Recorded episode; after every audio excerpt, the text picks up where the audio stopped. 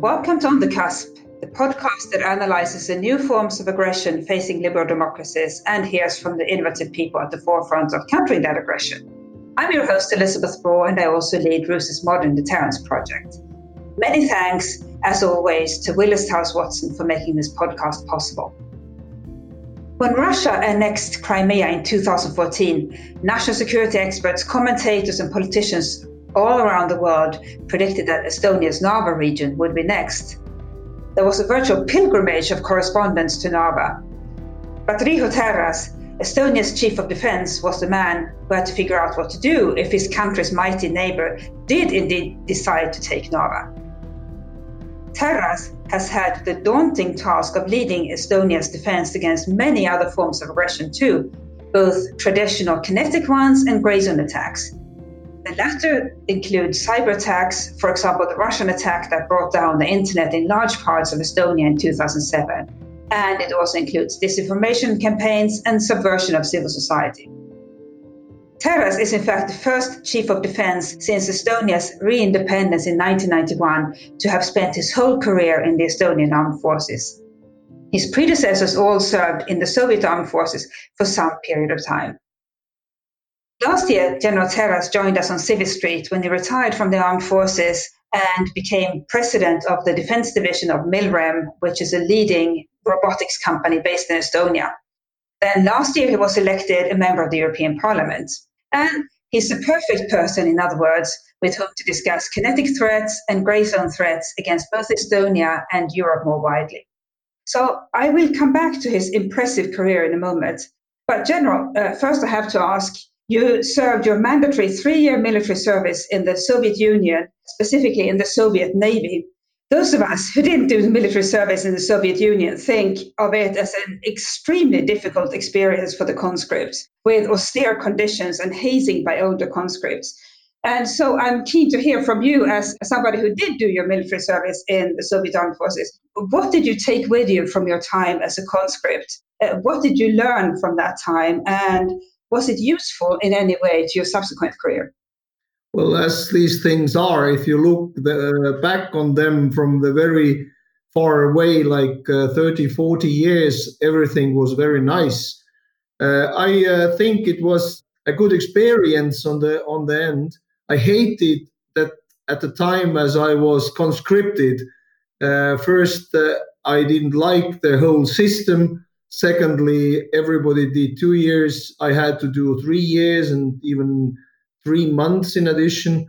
It was too long. We have not seen the families. We I had only ten days vacation during uh, my three years of service.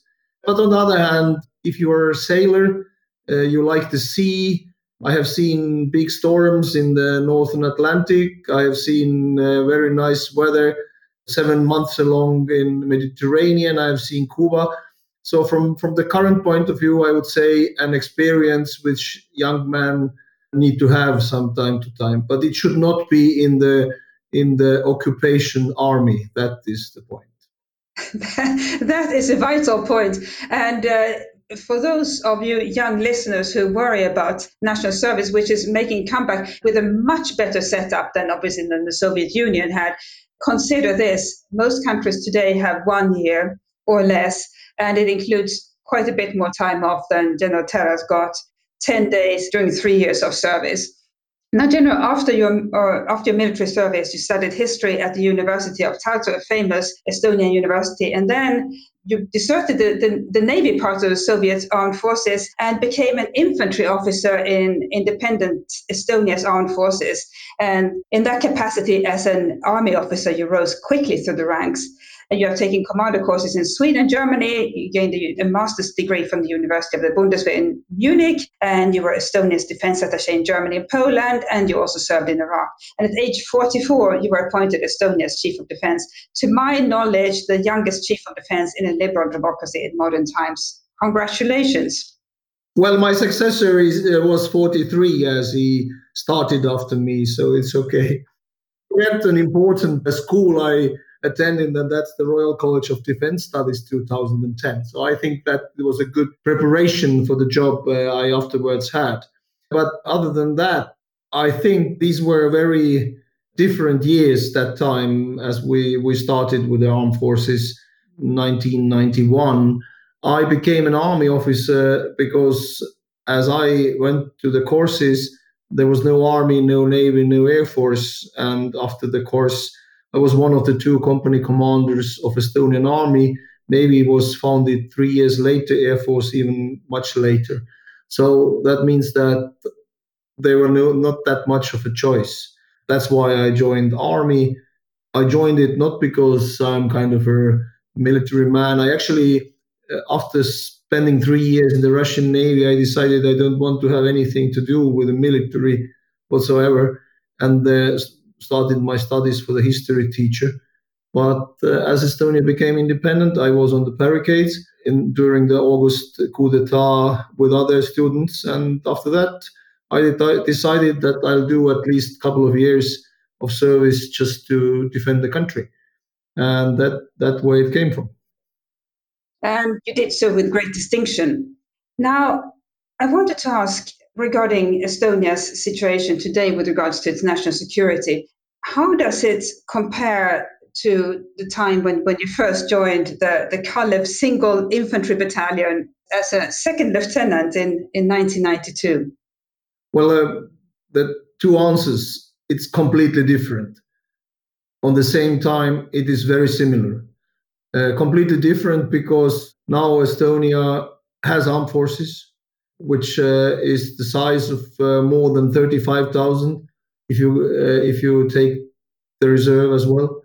We have weapons, we have training, we have been participating in operations from Afghanistan, Iraq, Mali, uh, you call it. So everywhere where there's been a, a NATO force or European force deployed, Estonians have been there. On the other hand, Russia is still aggressive. Russia is still imperialistic. Russia is still ready and using its military force in order to achieve political goals. Russia is more organized. If you compare it with 1992, Yeltsin's Russia was not that strong, it was weaker. And I absolutely contra- contradict to many of Europeans who say that uh, weak Russia is dangerous. I am absolutely convinced that for small countries along the borders, weak Russia is better than the strong Russia. And we have seen as Russia became stronger and stronger, its military is well organized and well financed the last 15, 20 years of Putin's reign. Russia has attacked its neighbors, be it uh, Georgia, be it Ukraine, or today what happens in Belarus is just again one show of force. Okay, it's a covert operation today. It's more a special operation today, but still Russia is very much involved in the in the current uh, crisis in Belarus as well. So that's the big difference. But as a member of NATO and the European Union, and having UK troops, Danish troops, French troops on the soil of Estonia, Estonia has never been safer during the history than it is today.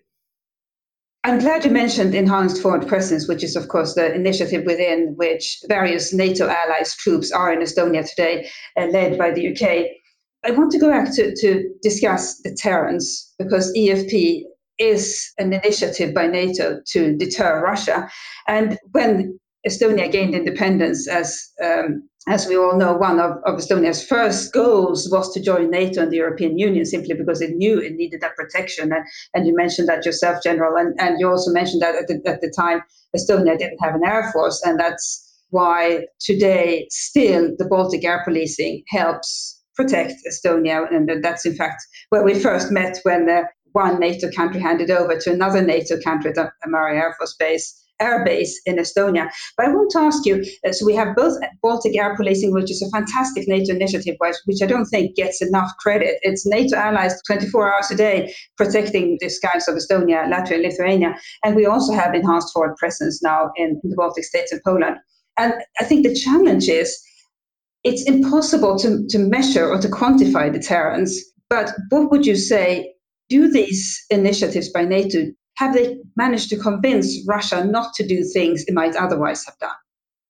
Well, the best deterrence is the cohesion and the willingness of the nation to dis- defend itself. And uh, everything uh, which comes in addition is uh, very important. If you compare it with Ukraine, it was easy for the Russians to take Crimea because people in Crimea they didn't believe in the central government of Ukraine, which was corrupt and uh, it didn't give the nation, the people, uh, what they were expecting from the nation. If the government is supported by people, and if the people see the difference between the independence or uh, occupation, uh, then it is already a good step forward. A small nation like Estonia cannot defend itself only with its own means even if we would put 10% of the GDP on allocated uh, for for defense, that would be not enough because the missiles, uh, the tanks, and all the military equipment cost vast even more than for big countries because they have their own industry.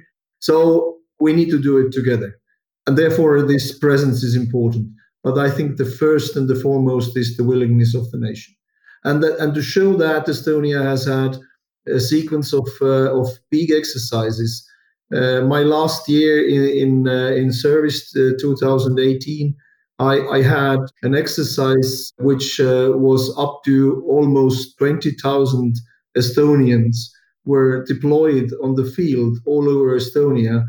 No notice or short notice mobilization. People didn't know that they are mobilized. They were mobilized in 48 hours, uh, equipped and ready to fight it's not about whether I believe Estonia is defendable uh, or Estonia wants to be defended. It's uh, it's that Putin needs to believe that uh, that Estonia is ready and NATO is willing, and all the exercises, be it uh, air policing operation, uh, be it uh, enhanced forward presence, but all the exercises, open spirit, you know them. But what happened? This is all show of force, and Russia understands only fists it's like uh, boys in the on the schoolyard. They they only understands the fists, and if you show weakness, they will take the advantage. And therefore, it is always for the small boys good to have big guy around the corner, and the big guy around the corner is always United States. And, uh, and therefore, the last developments where United States have invested uh, more in the Eastern European defense, have even planned to send some troops to Poland in additional in addition to enhanced forward presence. I think these are moves which are important for the security environment in the Baltic states. And it's uh, so important what you just mentioned about us showing a united front. And I must say, I often worry that we squabble so much that, that the investments that we make in, in military hardware and military personnel could be uh, harmed by this internal squabbling within NATO and even within countries. Uh, because we look like we don't take ourselves seriously, or we wouldn't, we would hesitate to, to use these resources that we have take taxpayers' money to. And and so it's uh, the, the point you make about showing cohesion is, is so important. Now, uh, General, I want to, to ask you about gray zone aggression as well. And it's something that that is it's obviously very clever because it exploits the weaknesses of our liberal democracies and that's why it's so easy to use and, and as a result much used by both uh, russia and china. Since it's not one major attack it's much harder to defend against it or respond to it because how do you respond to an attack like that? There is no protocol to use and there is no appropriate action. And it's also challenging because you have to convince the public that they have to be part of the solution. So, for example, Estonia today has good cyber defense that involves uh, volunteers. And I wanted to ask how significant is, uh, from your perspective, the Estonian public's involvement today in keeping the country safe? Is it enough, or could there be more initiatives? Could there be more involvement? I would come back to the cohesion of the of the nations, which is in this context as important as as the co- cohesion of one nation Estonians. There are three uh, things which have to be right. First thing, people of the country need to believe in the country. That is, that Estonia needs to make sure that all the people, be whatever nation, whatever language they speak, they all are supporting the current government. it is very easy to lose the trust. So now, right now, uh, the support to NATO, to the defense investments, to defense uh, sector is uh, almost, or to the defense forces is almost 80% through uh, queer through all the different groups of nation. So that is the first thing. You need to believe yourself. The second thing, and it is more important and very difficult to gain, is that your allies, people, need to believe the necessity of defending the country. That means that uh, the German businessman or even the parkeeper in Ireland or whoever else in Europe or NATO country needs to really trust and believe that NATO is worth of and to because attack against one NATO country is against all the NATO countries. So it needs to be believed. And in this context, it is very bad what is happening right now between UK and Europe. I mean, that is really undermining the unity, or between Turkey and Greece, or the other conflicts. And that always is something which uh, you have to work daily on it. And third one is then to make sure that that your adversary believe that all these two other things work. So these three things are in connection with each other. So I really do hope that uh, Europe finds uh, its way through these very difficult times uh, of crisis. Uh, and uh, I don't count only Corona as the crisis, even more, I count Brexit as a crisis right now for the Europe- European security because UK has been a very important part of the European security infrastructure. It still is, but any conflict between Germany, France, and UK is very counterproductive. I like your term grey zone because um, uh, I think the hybrid is invented by the Russians in order to do things which which are below the screen which cannot be counted as a real war war act. Uh, I think uh, it all has no success if it's not backed by the weapons. And then you saw in Ukraine, it didn't work with the soft means, economy, politics, or social media. So they had to attack physically. And if the physical force is not there, it is very difficult to succeed. It denies and all this. The other thing is, uh, if somebody tells people in Narva that outside is raining but they look out of the window and see it is sunshine. Then they believe in their own eyes that it is a sunshine and not rain.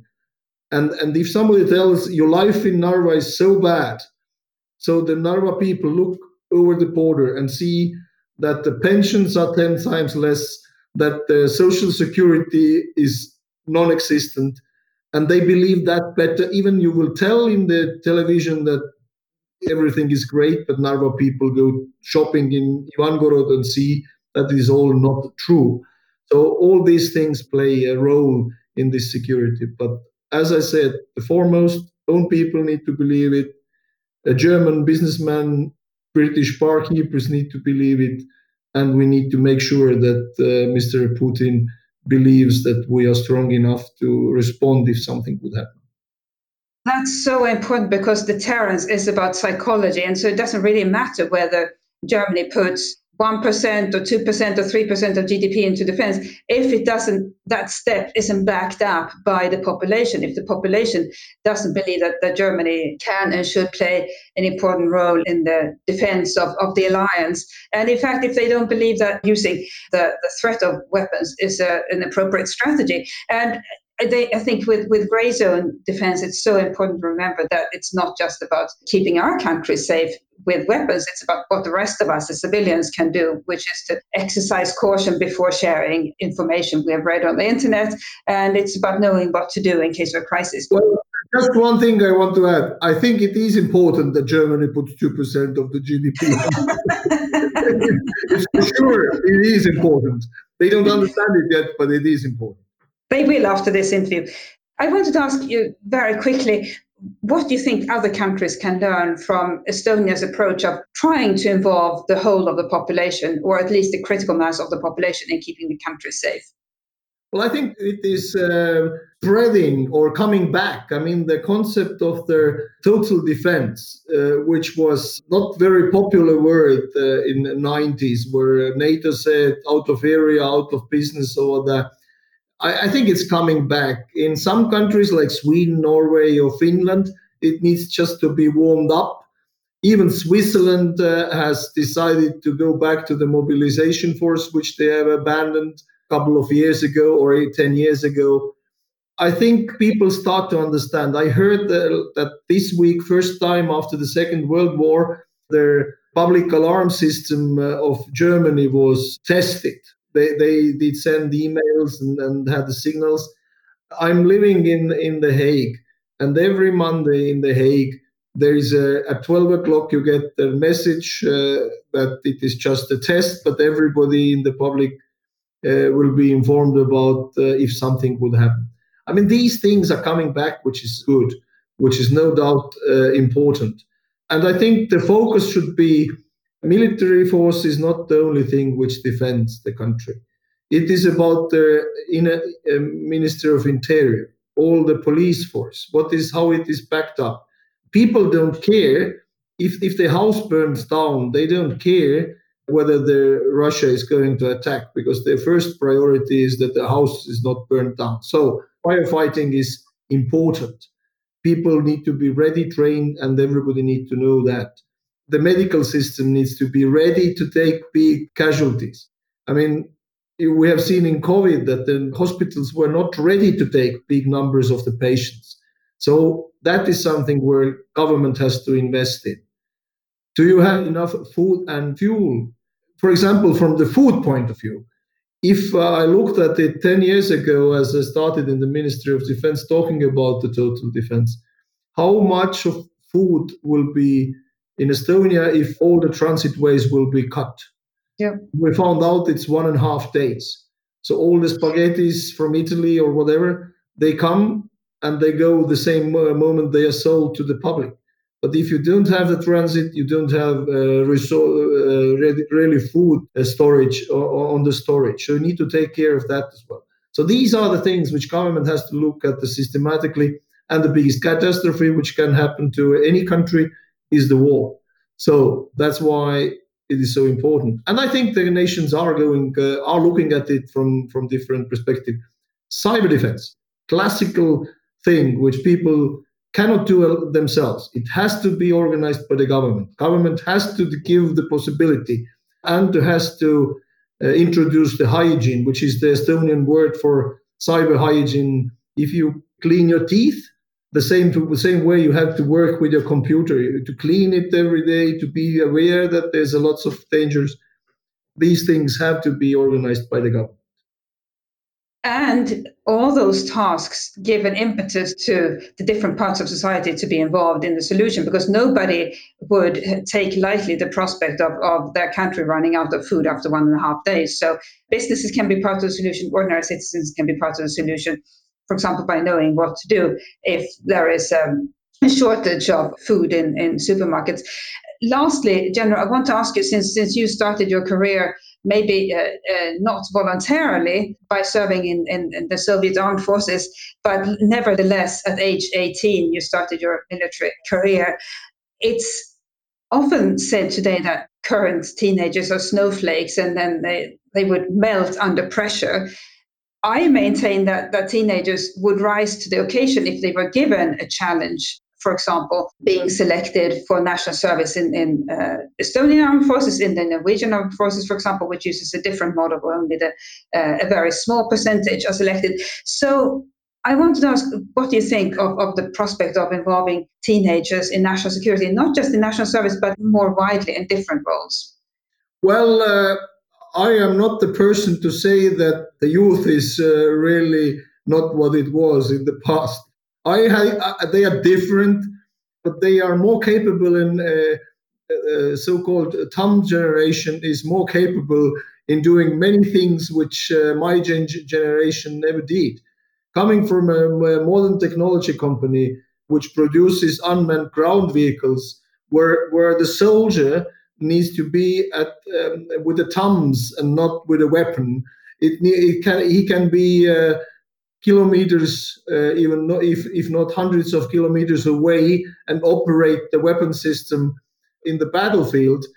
And I see in our company we take the conscri- uh, the people who have uh, been through the conscription because they understand the, the idea of defense, but they are very capable due to different games they have played uh, to operate uh, unmanned systems, be it in the air or in the ground or in the sea. And that is the future anyway. Uh, we we um, need to understand Russia is experimenting and having its uh, unmanned systems fielded. China is doing that. Europe is talking about how to put directives on it, uh, how to ethically not use that. Everybody else is doing very in high speed technology development. So that is the future. And for this future, young generation fits perfectly. And I really trust that if country is attacked, Estonia will be defended by these young men who spend their conscription in Estonian army for the eight to 11 months. As my son is a reserve officer, he did his, his service as an artillery officer and he likes to go back to the mobilization exercises. Speaking of which, a few years ago, I visited one of your mobilization exercises with the public affairs officer to the field, and I, I, spoke to one of the soldiers there. And then after we had finished speaking, I said, "So, what's your name?" And he said, Luukas Ilves. And I said, Ilves, that, that rings a bell. Isn't your father the president? And yeah.